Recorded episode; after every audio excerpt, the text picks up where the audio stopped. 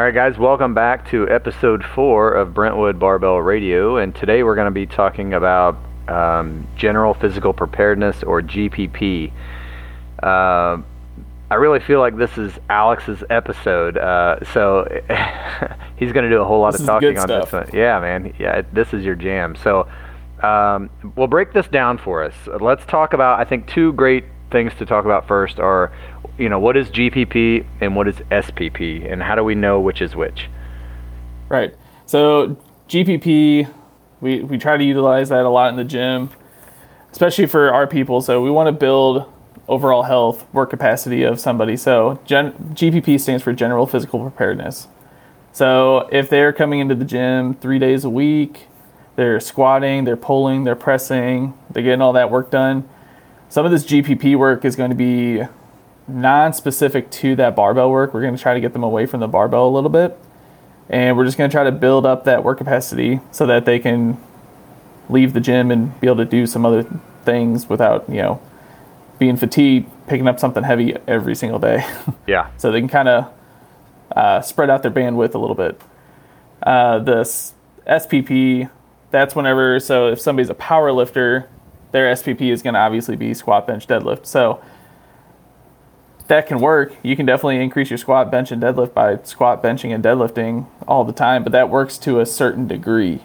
Um, you know, people run into some of like the elbow tendonitis things, some shoulder pain, you know, just like, you know, loading the squat bar on your back every single day. That doesn't always agree with everybody. So you kind of need to find some of these special exercises to kind of fill in those gaps and still build up those muscle groups without being so overly specific every single day.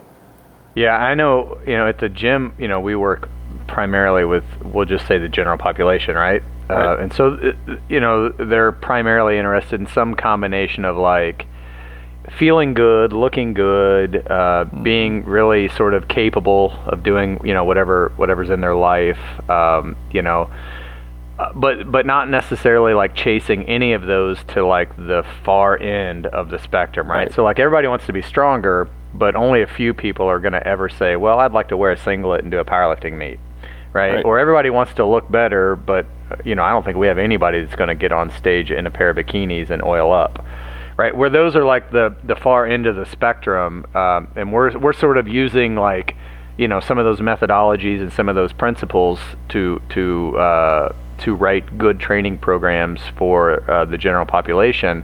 Right. Um, and so for us, like, you know, we, we sort of refer to the bench press, the overhead press, the deadlift, and the squat as like the S P P in the gym. Uh, but that's purely because those exercises are very, you know, what we would call programmable or trainable.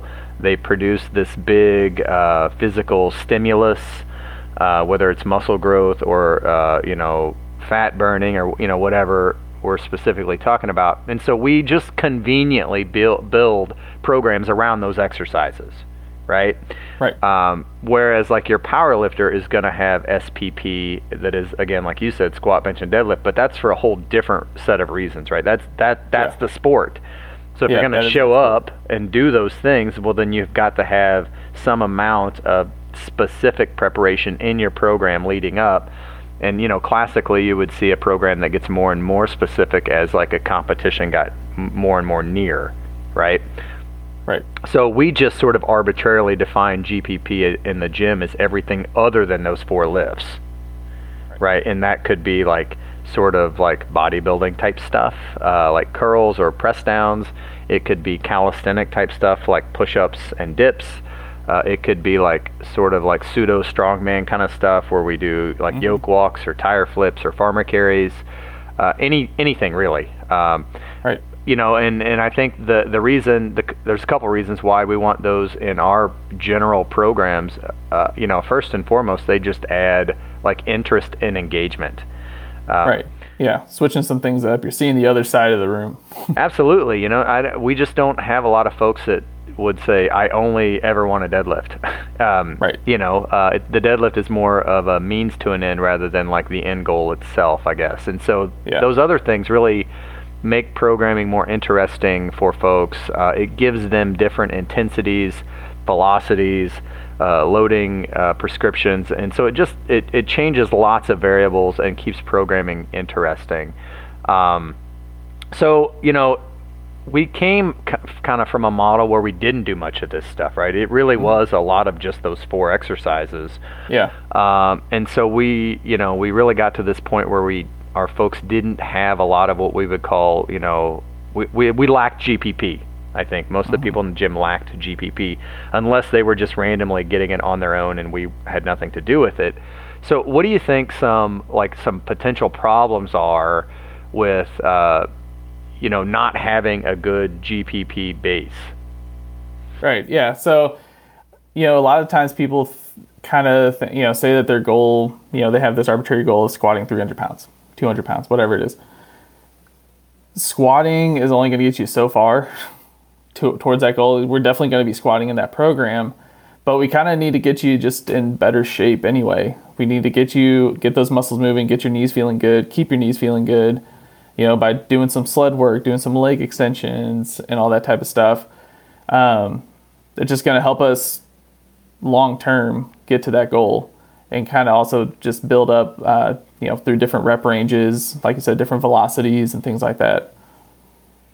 Yeah, I, th- I think, um, you know, one of the reasons that, uh, you know, I've seen, like, personally, uh, there's a need is um, if you're in better shape, you can do more work. Uh, right. And that work can be specific or it can yeah. be non-specific. It's really kind of dependent yeah. upon, you know, you and kind of your goals and, and that kind of stuff. But if you're not in as good a shape, it really limits your ability to do work and uh, subsequently recover from the work that you that you do. Right. Right. So yeah, I mean, if you finish a session and you know you started out, you can do eight uh, split squats or whatever, whatever it is. You can do eight split squats, and then at the end of that cycle or training period, you finish off and you can do fifteen of them comfortably. That's not going to hurt your squat. For sure. Yeah, I mean, I, you know, I think it's like I can remember a time where it's like if I saw like a uh, five by five squats at, you know, seventy-five percent, I was like, oh, gosh, that's a lot of right. work. It's like, yep. eh, actually, yeah, right. you should, you know, it's it's not really. Um, yeah. I mean, I'm not saying it's not a, it's a good bit of work, but like it's not, yeah. um, it shouldn't be scary when you see that prescription, no. right? Like. Um, you should be able to get through that amount of work um, in, in a somewhat timely manner, right? You shouldn't have to rest twelve yeah. minutes between your sets um, to do no. that. No, so, yeah, if we're resting more than that, then, you know, we got some issues to address within our program. For sure. Uh, and so, I, yeah, I think, you know, I think the, the ability to do more work and recover from more work is useful. Um, I think another thing that uh, maybe... We, well, we certainly haven't talked about it yet, but um, maybe that is misunderstood is that uh, if you're in better shape, uh, provided that you're you're also getting stronger, uh, your um, your injury risk actually goes down, right? Like uh, right. one of the best ways to mitigate injury is to be well. There are two ways: one, to be strong and be in good shape. Um, and we know that strength training has this sort of protective function against injury. And then we also know that fatigue is one of the greatest sort of like predictors of injury, right? Yeah. So it's like if you can take an athlete and they can perform a certain amount of work and their fatigue is here, and then we work with them for a while, and then we go back and re- revisit that same amount of work, but now the fatigue is lower, we have theoretically reduced their injury potential. Uh, and it doesn't mean that they couldn't get hurt. They could still certainly right. get hurt um, because yeah. you can't prevent those types of things. But, uh, you know, I think we would want to, you know, uh, do everything that we can to, to sort of like tip the scale in our favors uh, in, For sure. in that respect. So um, I think that's a big deal is having athletes that are, uh, that are, you know, in good shape. Right. Right. Um, yeah. Yeah, like Louis says, weak things break. For sure, for sure. So I think that's that's certainly something to think about too. Um, you know, and and we were talking earlier about doing more work. It's like depending on a person's goal and how, you know, aggressive the goal is, uh, the the amount of work to get that goal accomplished d- doesn't go down as you get closer, right? It in fact goes way up. Um, yeah. And sometimes, like, disproportionately, you have to put in a lot more work to get a little bit closer to that goal. Uh, and so that's where G P P can be really useful, or having a high level of G P P can be really useful, and that it allows you to, you know, get more out of that work that you're doing. Yeah. Yeah. Yeah. You're kind of filling in these gaps that the S P P stuff isn't really hitting. Yeah. Yeah. Uh, yeah. Well, and I think, it's, you know, we don't, again, uh, this is all in the context of who we're talking to, but like, we don't have anybody that comes in and says, you know, I don't care how I feel, I don't care how I look, I want to squat right. five fifteen. Nobody has ever said that to me since I've opened the gym, right? It's always some combination of being a little stronger, feeling and looking a little better, being able to do the things yeah. I want to do. And so that prescription is, you know, really opens the door for like exercise selection and the things that we're going to put right. in that program, um, you know, because we want that person to move in lots of different directions, lots of different speeds, different velocities, different contraction types.